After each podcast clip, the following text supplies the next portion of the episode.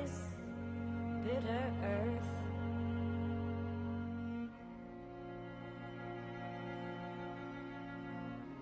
Well, what the fruit it bears.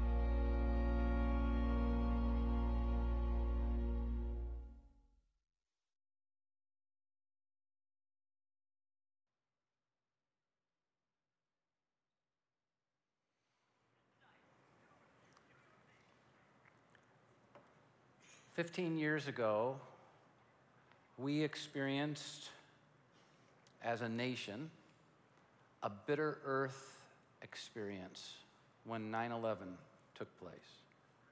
It was a tragedy that impacted every single person in this nation.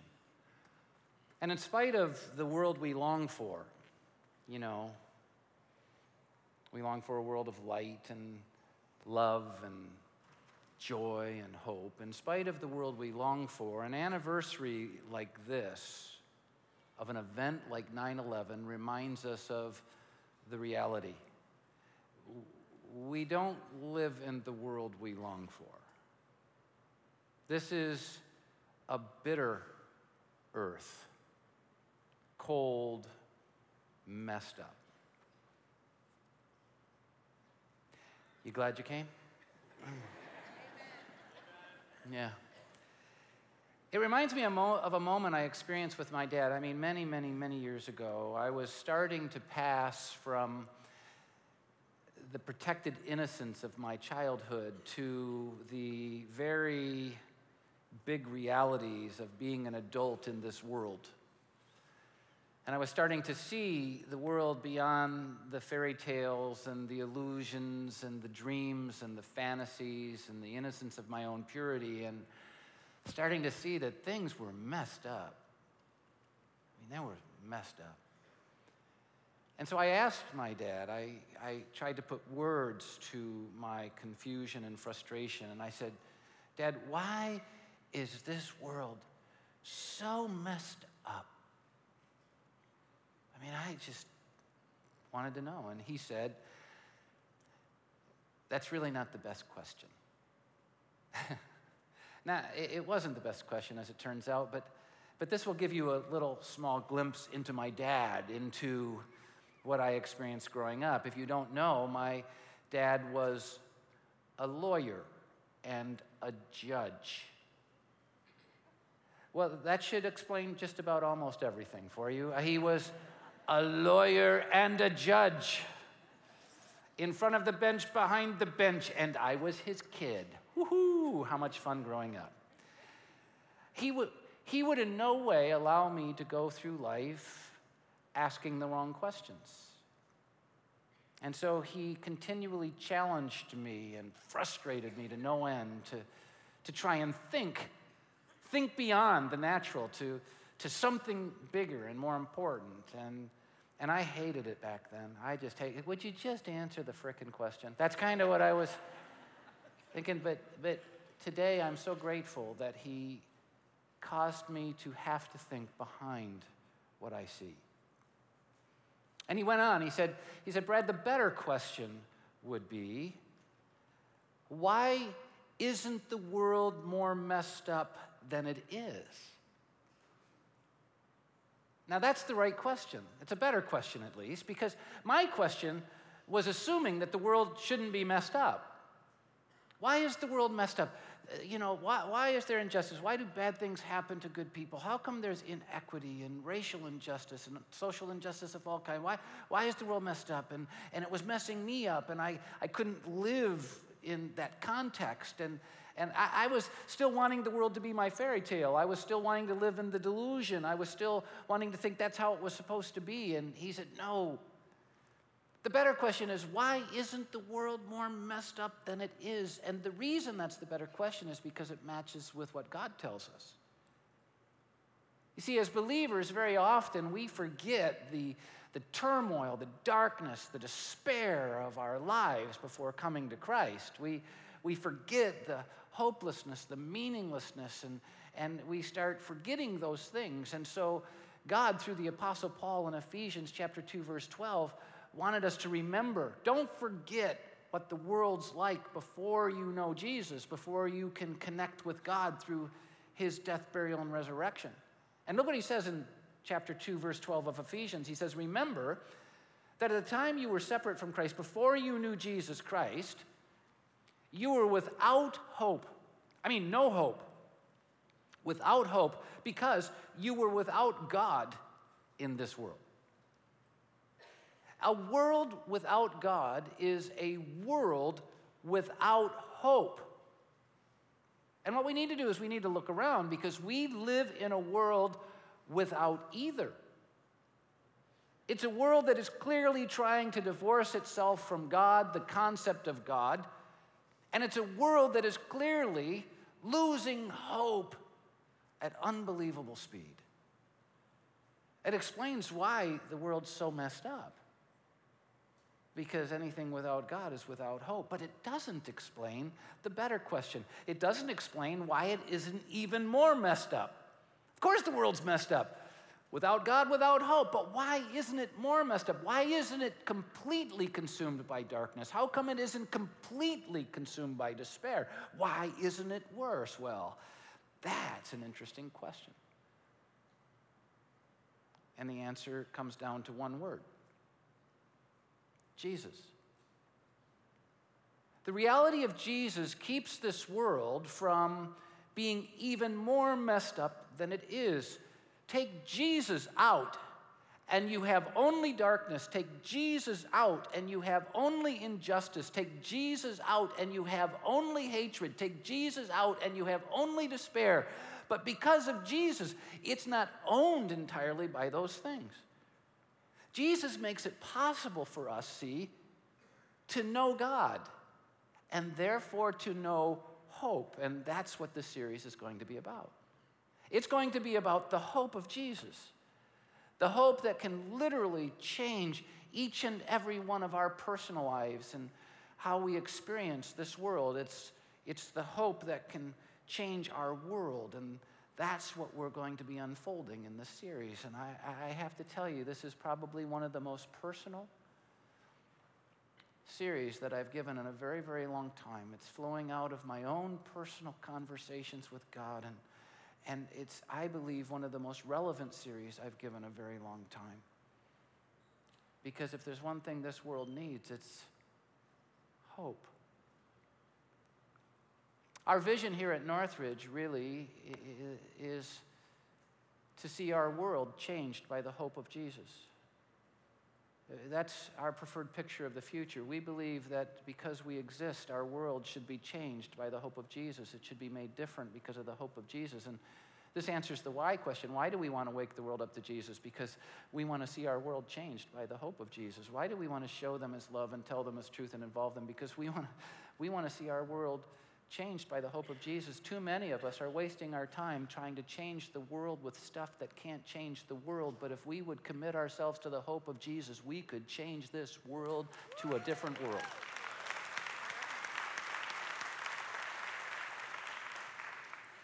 And so, what we have to understand is that this is what the Bible calls the church to do. In fact, the book of Acts is going to be our great example. We're going to kind of unfold the book of Acts by sections in this series. And you need to know the book of Acts shows the hope of Jesus changing the world. That's, it, it's, it's showing the hope of Jesus literally transforming the world of that day. It happened in the Roman, the times of the Roman Empire. And you know, the Roman Empire was absolutely consumed with darkness and hatred and despair. It was one messed up world. It, and yet it was changed. It was turned upside down. Maybe better said, it was turned right side up by the hope of Jesus. These nobodies from Nowheresville changed the Roman Empire, not by voting in a new Caesar, not by you know, changing the educational system, not by, you know, attacking the philosophers, not by signing petitions in the cathedral lobbies. They changed the Roman Empire by introducing it to the only thing that can change the world Jesus.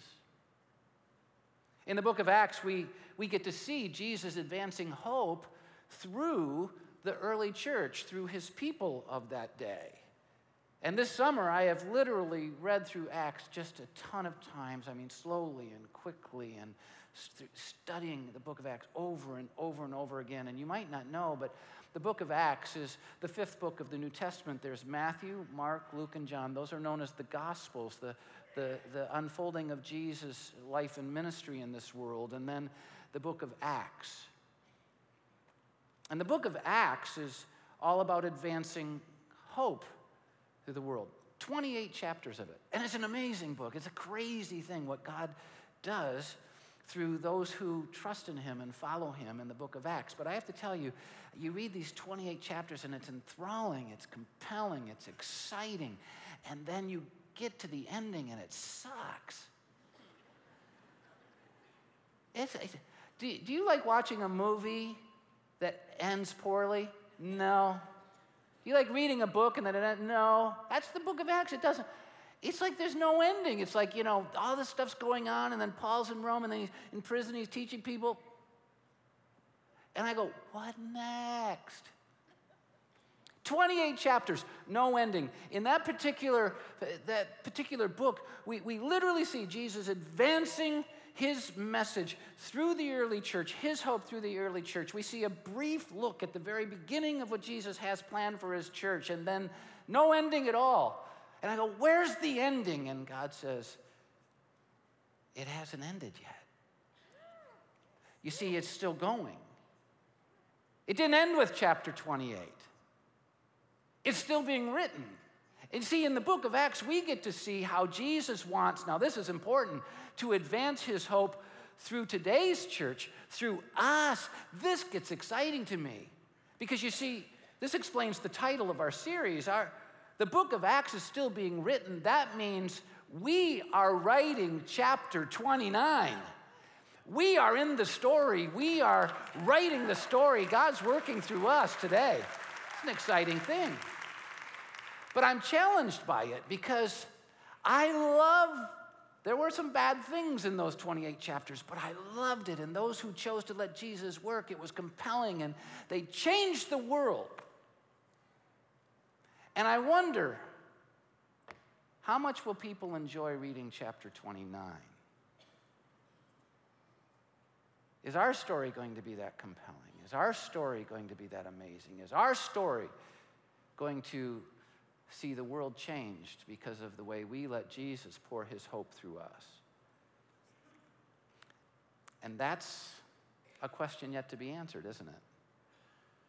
And we, we face a problem, and remember, this is very personal. I mean, this is flowing out of my own deal. We face a real problem writing a great chapter 29. And the problem that we face is that we tend to think of Jesus as past tense. We, we tend to think of what he once did and what he once taught. We tend to see ourselves separated from him in both time and space. We, we tend to see ourselves as distant from us. You know, haven't you asked the question, Jesus, where are you? Why aren't you here today like you were there yesterday? Where have you gone? And this is a huge problem because Jesus can't work through a people who don't think he's there. This is a big deal. We kind of see ourselves as second class citizens to the early church. I hate to say it out loud, but it's true. I mean, after all, they, they got to experience Jesus firsthand, right? And we only get to experience him secondhand. It's like sometimes, and I'm just being honest with myself uh, before you, I, sometimes I kind of think if it is a stadium and, and the early church, you know, God gave them tickets on the front row. And we're up in nosebleed section. Can't even see the field. What's going on? Where's Jesus? Don't, will you be honest with me? Don't you kind of feel distant from him like that? I, I need to say this clearly and loudly. This kind of thinking is wrong, and this kind of thinking is keeping us from experiencing the hope of Jesus that changes us, and it's keeping us from living the hope of Jesus in a way that'll change our families and our world. We've got to get it right. And so I'm excited that you're here for the opening of this series, chapter 29, and I hope that you will commit to it because this is a life changing series in potential. It's changing me. So here's the truth we're going to start with it's the truth that the book of Acts starts with. Jesus is still working, and Jesus is still present today. He's still, where's God? Here.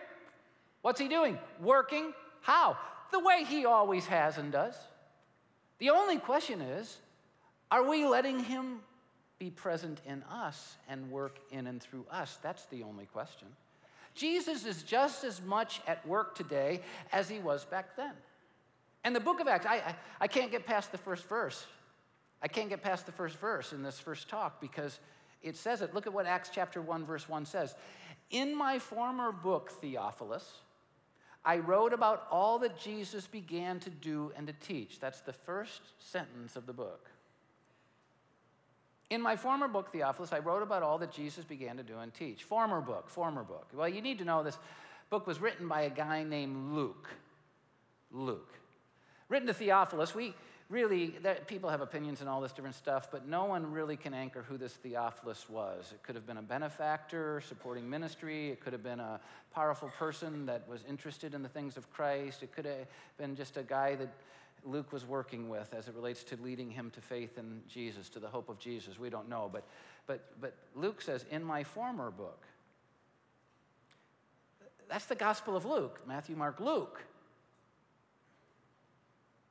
Well, what's he do in his former book? In his former book, it presents the entire life and ministry of Jesus. It presents his birth, his, his life and ministry as an adult, his calling of disciples. It, it, you know what it presents? It presents his death, his burial, and his resurrection. And then you know what it presents? It presents him ascending into heaven. In chapter 24 of Luke, he's going up into heaven. Now that's a good ending. That's like, whew, glad I read this book. He's floating up to glory. You know, that kind of thing. It's like, good ending. Pretty terrific. But it's ended. It's done. He's done. His life on earth is over. The whole thing's accomplished. Promise fulfilled. Isn't that great? Fantastic. And then you know what he says in verse 1 of chapter 1 of his follow up book? You know that former book where I wrote about the entire life and ministry of Jesus on earth, where it ends with him going to heaven? Yeah that was about what Jesus began to do and teach. That former book, Theophilus, I wrote to you about all Jesus began to do and teach. Whoa, no, no, you, it's the end. He's in heaven now. It's up there. No, it's about what he began to do because you see, he is now still doing and he is now still teaching and he's doing it through those who let him live in and through them. And that's the book of Acts. This is an exciting thing because you see, the book of Acts, That was really interesting. But uh, I, I appreciate it. Don't get me wrong. Uh, it would have been more affirming if it was thousands instead of three of you, but that's a, it's a whole different issue. So, here, but here's the thing. He's like, you know, when Jesus was doing it himself on earth and then went to heaven, that's what he began to do. But you know what he's now doing? He's now doing it through every single person who allows him to live in and through them. That's the church. That's what we're supposed to be. That's the book of Acts. When you look at the book of Acts, it's not Jesus down there healing eyes and, and dying on a cross to do that. That's all done. The book of Acts, which changes the world was Jesus working through people like us. And he's still doing that kind of work today. The only question is are we letting him? Jesus is still present and working today. By the way, you're going to have to forgive the bulging temples, the veins in my head, the intensity I'm going to come off with because we're missing everything if we don't understand this truth. Jesus is still working, Jesus is still present, Jesus is still going, He's still writing the story, and He wants to use us to write it. We're not second class citizens, we're first class citizens. And it's time we take our seat in business class. That's what we need to do.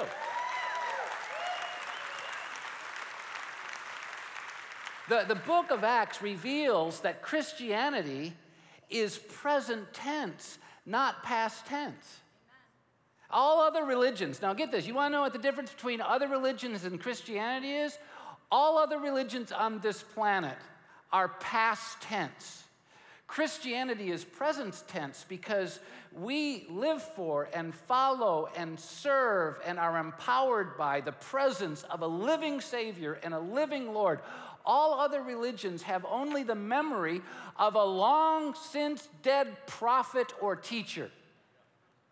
The resurrection of Jesus changes everything. And if we're going to experience Him and His hope in a life changing way ourselves, we need to realize this. If our world is going to experience Him and His hope in a life changing way, then they have to realize it. We have to stop believing in the historical Jesus, and we have to start believing in the Jesus who is alive and walking and working today. Do you realize Time Magazine, the Discovery Channel, the History Channel have no problem doing programming on the historical Jesus because a Jesus who only lived yesterday doesn't mess with them today. But he doesn't just live yesterday, he lives today, and he wants to mess with every single one of us. And that will change the world.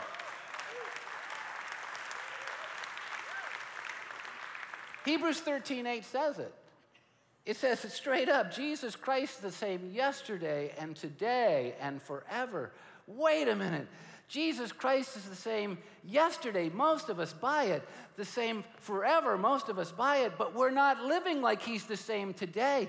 He's the same today. The question is are we experiencing Him? Matthew 28 20, Jesus said it, and surely I am with you. Always. So you lived this last week like that, did you? In your marriage, this is how you're living? In the marketplace, the workplace, in your personal life? I'm with you always to the very end of the day. No, we're, we're living like he lived back then. But the truth is, he lives today. The question is, does he live in us? Do you see it? This is a big deal. Now, if we're going to get a hold of this thing, um, there are some things we have to know, right? There are some things we have to know so that we can get past all the tendencies and baggage and we can truly unleash Jesus in our lives. And so, just want to share some things I think we need to know if we're going to realize that He began it back then, but He's still doing it today. Here, here's the first thing our world is no different than theirs. I listen to Christians today, and it's like, oh my gosh, the world is worse than it's ever been. Oh my gosh, the values and the morals, it's going down. Oh my gosh, oh, God can't even turn this world around. I mean, are you flipping kidding me? The only difference between their world and ours might be that we have it a lot better than they did. Maybe you should stop watching the news channel you're watching because it's confusing you, friends. This, this world is not any different than anyone else's world. And why is it important? We have this tendency to magnify what God did in the past and diminish what He's doing in the present. Did, any of you see Midnight in Paris? The movie Midnight in Paris. It's a Woody Allen film.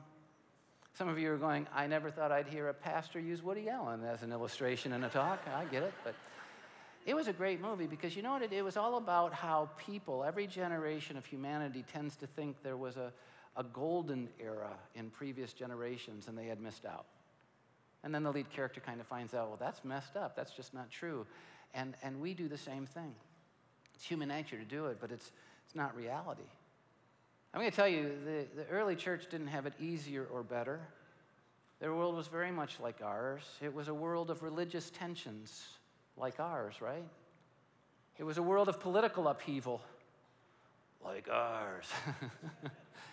it, it was a world of, of racial divides. And isn't it sad that here in the 21st century, the racial divides and tensions and devastation is still, it, it, isn't that just sad? But theirs was a world of racial divides. Their, theirs was a world of economic oppression where there were the haves and the have nots, and very few of the haves and very many of the have nots, very much like our world. Their, theirs was a world of, of moral depravity Look at Romans 1:25. It could have been written about today, but it was written about their world. They exchanged the truth about God for a lie. They threw away truth for their lie, and they worshiped instead and served created things rather than the creator, and that's a description of our world. It, was a world of, of upside down priorities. It was a world of slave trafficking. We have Love Runs, a ministry trying to help curb slave traffic in our world. They had it back then. It was a world of ethically bankrupt leaders self serving, pleasure seeking, living contrary to God's values. Ours is a world of ethically bankrupt leaders. In fact, we vote for them. It, it was a world of hopelessness. Like our world, it was a bitter earth, a bitter earth. But here's the good news, and this is such good news. They conquered their world. Not through politics, because that's not the hope of the world, and not through education, that's not the hope of the world, and not through science, that's not the hope of the world. Nothing wrong with any of those things, but they conquered their world through the only thing that can change the world, the hope of Jesus. And you know what's great news? So can we. So can we. So that's the first thing we need to know. Yeah, our world's messed up. The world's always been messed up. Why isn't it messed up more? Because Jesus' hope is lingering in certain places, but we can transform our world like they did theirs with the hope of Jesus. Isn't that awesome?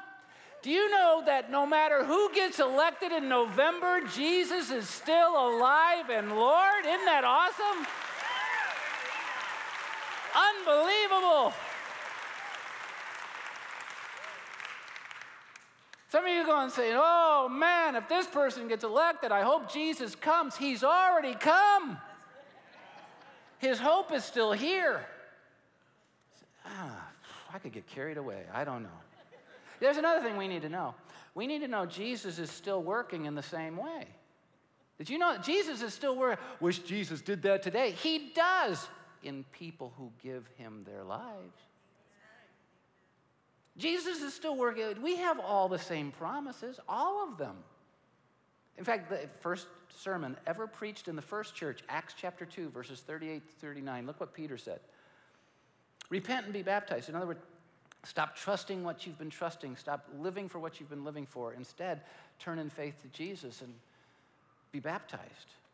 Every one of you, in the name of Jesus Christ, for the forgiveness of sins, and you'll receive the gift of the Holy Spirit, which is hope in you. See, when Jesus is in you, hope is in you. You will never find hope in this world, but you don't have to find hope in this world if hope is in you.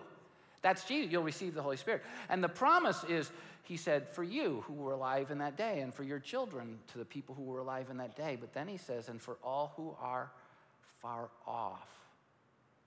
Who's he talking about there? Us. The promise is for us. It's still the same promise. He's still doing and teaching the same things. All you have to do is just go through the Gospels to see what he's doing. People go, What's he doing? What's he doing? Go through the Gospels because he's doing the same thing. That was just the beginning. Uh, do you realize he broke into our natural world supernaturally when he came to this planet? Right? He, he broke into this world. He, God created the world, Jesus created this world, and he broke into the world and became all man and still divine through the virgin birth. You know, God conceived Jesus in the Virgin Mary and he was born. That's supernatural. You say, that's not how babies are born. You're right. But that's how Jesus was born because he broke into this world supernaturally. And here's what you need to know that was just the beginning of his doing. Do you know he is still working supernaturally today? Do you know it's impossible for a supernatural God not to work supernaturally?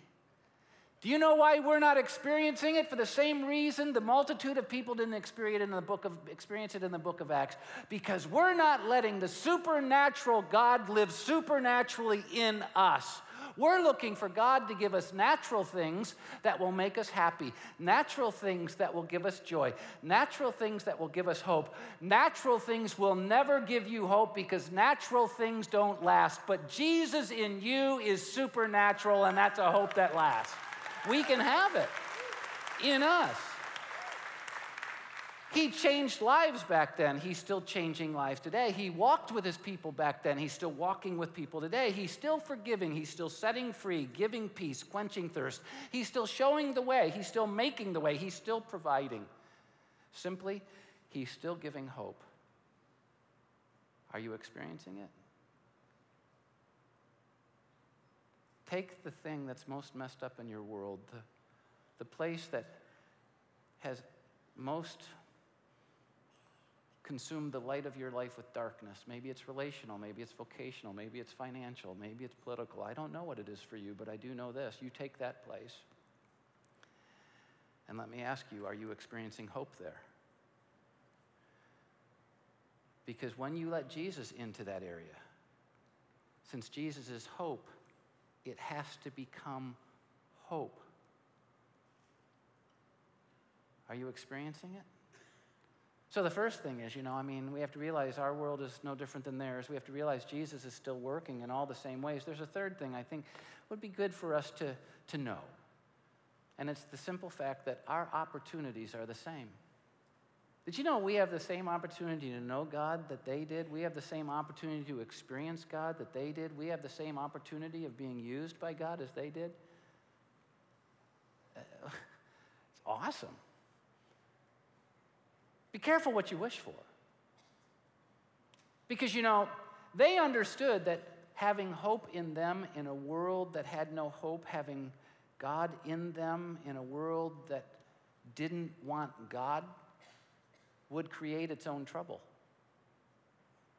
As Jesus was put on the cross, those who followed him and let Jesus live in and through them, all of them were persecuted in all kinds of ways. And in fact, uh, all the apostles died a martyr's death, were killed for their faith, except for one. He was just boiled in oil and then put on an isolated island for a while so he could write the book of Revelation. He had it good. They weren't they weren't people of hope because they lived in a world of hope. They lived in a bitter earth, friends, a bitter earth. But hope was in them. And because they lived that hope, the bitter earth started seeing some light and started seeing some love and started seeing some hope that transformed it. And that's the chapter we're supposed to be writing. We're not supposed to be consumed by the bitter earth we're experiencing in our relationships. We're not supposed to be consumed by the bitter earth we're experiencing in our, in our economic lives or whichever place we're touching this world in. We're supposed to experience His hope no matter what circumstances we're in. Our opportunities are the same. In fact, look at Acts chapter 5, verse 28. We gave you strict orders not to teach in his name. They, they lived in a world where they were being threatened with death if they told the truth of Jesus. Their world didn't want the truth of Jesus because they wanted a world without God. Don't we live in the same kind of world? Aren't we being threatened? Doesn't political correctness in our world threaten us to leave the truth out so that people can do what they want? Isn't that the world we live in? And most of us are surrendering to it, just like back then. But those that didn't changed the world. And look what it says. We gave you strict orders not to teach in this name, Acts 5:28. Yet you have filled Jerusalem with your teaching. Do you know how their world was transformed? Because, in spite of the threats of their world, they filled their world with the hope of Jesus, and hope can't do anything but change the world. And that's our opportunity. Some of us are putting our whole life at stake for politics, and there's nothing wrong with working for politics, but you know what you're going to get if your candidate wins? More of the same. But you know what you'll get if Jesus wins? The world will be changed forever. Shouldn't we be working for Jesus wherever we're at? If you're involved in politics, take Jesus into politics. You'll win nothing, but you could change the world. I, could almost get excited about this. I'm on a verge. I could almost become Harvey Carey or something like that, you know? I mean, it's like, whew. we have.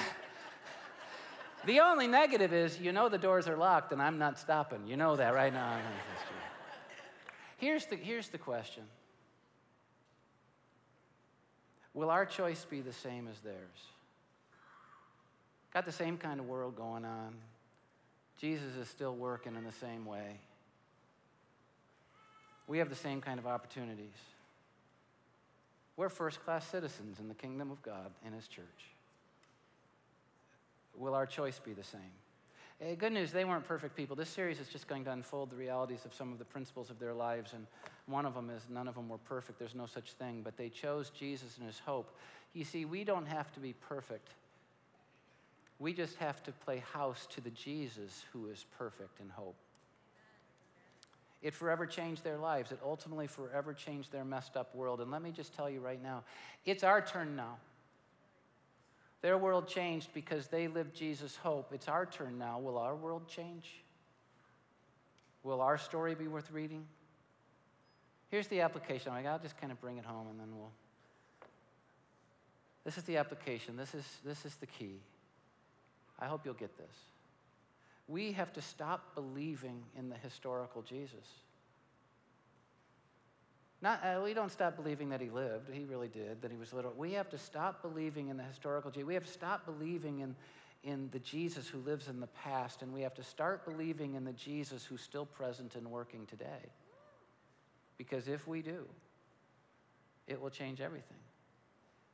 We have to start believing in the Jesus who's right now doing, who's right now teaching, who's right now providing, who's right now forgiving, who's right now helping, healing, guiding, empowering, and protecting. Because when we believe in that Jesus doing those things, we start experiencing transformation. And when we start experiencing transformation, the light starts shining. And when the light starts shining, other people start seeing it. And that's what our world needs realize that this is true no matter how difficult or tragic the circumstances. Because some of you are going, you know, I'd love to live hope. And I know some people are getting ready for some ministry positions. I hope all of you will hang in. Some of you it'd be great if I could have hope, but you don't know what I'm dealing with. You don't know my world's like. You don't know how difficult my circumstances, how tragic they are. Well, let me just tell you this is true no matter how tragic your circumstances are.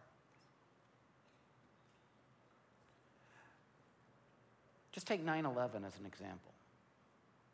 As tough as it is and as tough as it was to understand, Jesus was there.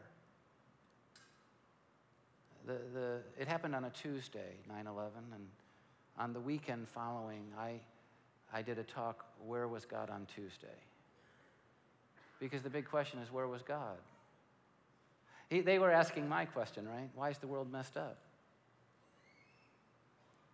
And and I, I had to speak into it, and the answer is Jesus was there. Did you know he never promised the absence of trouble? but he always promised to be present with us in trouble. Look at Psalm 46 1. God is our refuge and strength and ever present help in the good times on the mountaintop when everything's going great.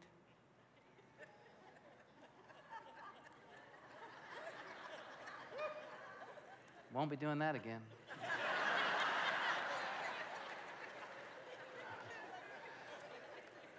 I took up drugs this summer. No, I'm just kidding. I'm just kidding.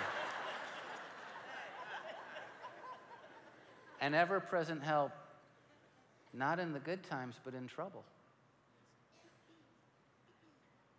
But what are we filled with in times of trouble? Despair.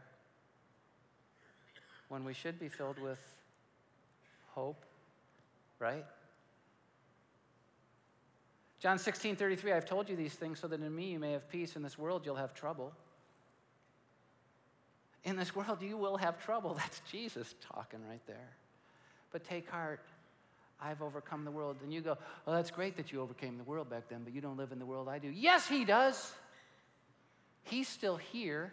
He's still working. He's still overcoming. Are you letting him do it in you? At the center of 9 11, he was there. And I just, I need you to know, and this is where it gets very personal and hopefully very relevant. He's also here right now. I, I don't know what you're experiencing. I know some of you are experiencing some real hell on earth. You're experiencing your own collapse of some kind. I get it. I go through it. But he's here. In fact, here's where my dad's influence comes in again. The best question isn't the one we tend to ask. You know what we tend to ask, right? Where is he? My marriage is falling apart. Where is he? My life is falling apart. Where is he? My, I lost my job. Where is he? That's not the best question. Here's the best question Are you ready? Where are you? Because he's where he's always been. Jesus said it in Matthew 11 28 Come to me, all you who are weary and burdened, and I'll give you rest. You see, too many of us are carrying the weariness and the burdens of this world because we're looking for joy and hope in this world. You're not going to find it. But if we come to Him, in this bitter earth, we can experience rest. Are you? This is your moment to come. So, just before I bring this in, I have some thoughts I want to share as we move forward. I'm going to ask you to bow with me in a word of prayer. Would you do that? If you're already a believer, I think you should be talking to God about how you've forgotten that He's the hope, that you've forgotten that He's still working in you and working through you or wants to, and just give Him the opportunity. You come. And then for those of you who've never trusted Him, and I think there are many of you, why don't you pray with me right now and let hope in? Make my words yours quietly, just to God in your heart. Say, Jesus, right now I'm coming to you. And I am weary and burdened. I, I know I've sinned. I know I'm living without your hope. I know I'm uh, empty. I'm guilty. But I'm putting my trust in Jesus. Your death for my sin, your resurrection for new life. And so I'm repenting and turning to you in faith. And I'm asking you to give me rest. In Jesus' name, amen. Now, if you just prayed with me, let me know, would you? We make it really easy. And I'm not going to show up on your doorstep this week and knock on the door and say, boo, I'm not going to do that, all right? This is, we want to send you a letter about information about next steps that you can take in your relationship with God. In the program we gave you when you came in is this little perforated page that says connect on the top check the relevant circle on the bottom for you. Maybe for the first time you prayed to let Jesus in. If you did, check that. If maybe you are renewing your faith, check that. And there are boxes at every exit of this auditorium. Just throw it in there and we'll send you a letter. And If you're watching online, we're thrilled that you're watching online, and all you have to do is hit the What Next button on your tablet or computer, and we'll do the same for you. For those of you who have access to Northridge Church, any of our campuses, we're starting on October 1 and 2 a brand new season of starting point groups. And starting point groups are a great way where you can start understanding God's who God is and the Bible and what it means to you and how you can start wrestling through the issues of life with Jesus in you and and it's great. I hope that you'll sign up for it in the lobby or online and check it out. And we also have a prayer team that meets up here every weekend at all of our campuses. If if you want someone to pray with you after the service ends, just come down here and the prayer team will be glad to get with you. But here's how I want to end this talk. When I first came to this church, and it's September 2016 right now, I came to this church in October 1990 as the senior pastor. I was seven years old. And um, uh, 26 years ago in October, I first came to this church as the senior pastor. And this church was experiencing bitter earth. They, they had known Jesus working in amazing ways in the past, but for three and a half decades they had been in decline. They had lost two generations of their own kids. Their average age was near 60, and I mean, it, it was dark. And every, everybody in the church almost thought that Jesus' work was all in the past. And I asked the question, I was the pastor, I was asking the question, you know, what do you think Jesus is going to do in the future? What do you think Jesus can do in the future? And everybody says, no, the future will never be as bright as the past.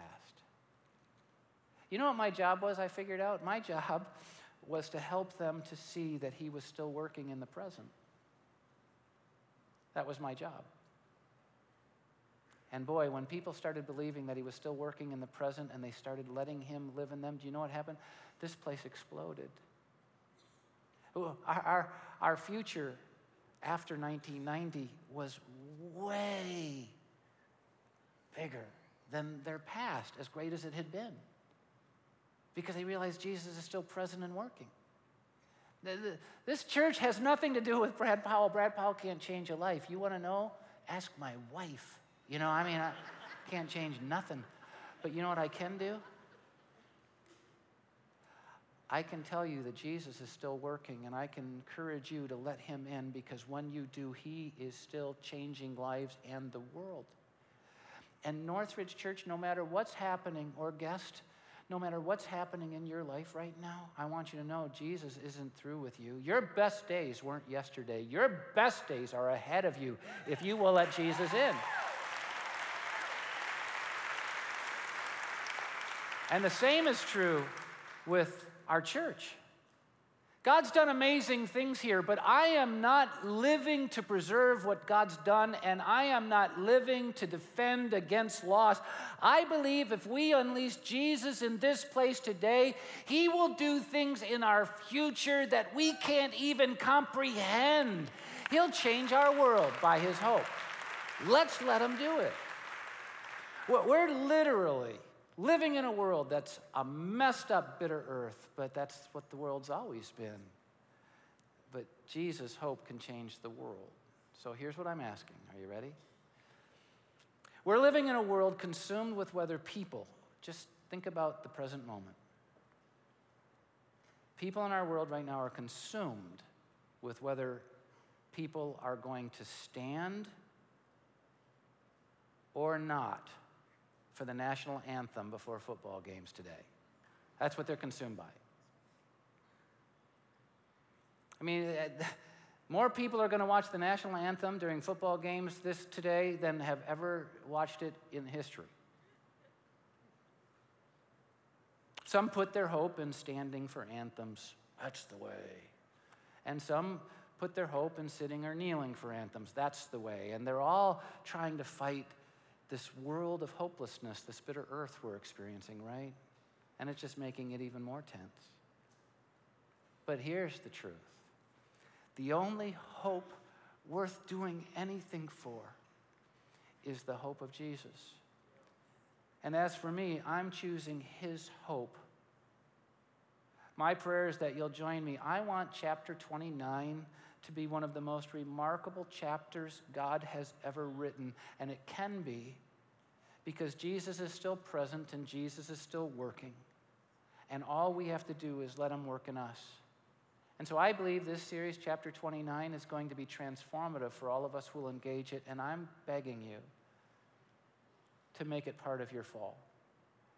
But don't just make it part of your fall because the world needs the hope of Jesus. Would you start inviting every one of your thems into experience hope? Because when they do, that's when they find it. His name is Jesus. I'll see you next time. Thanks, everybody.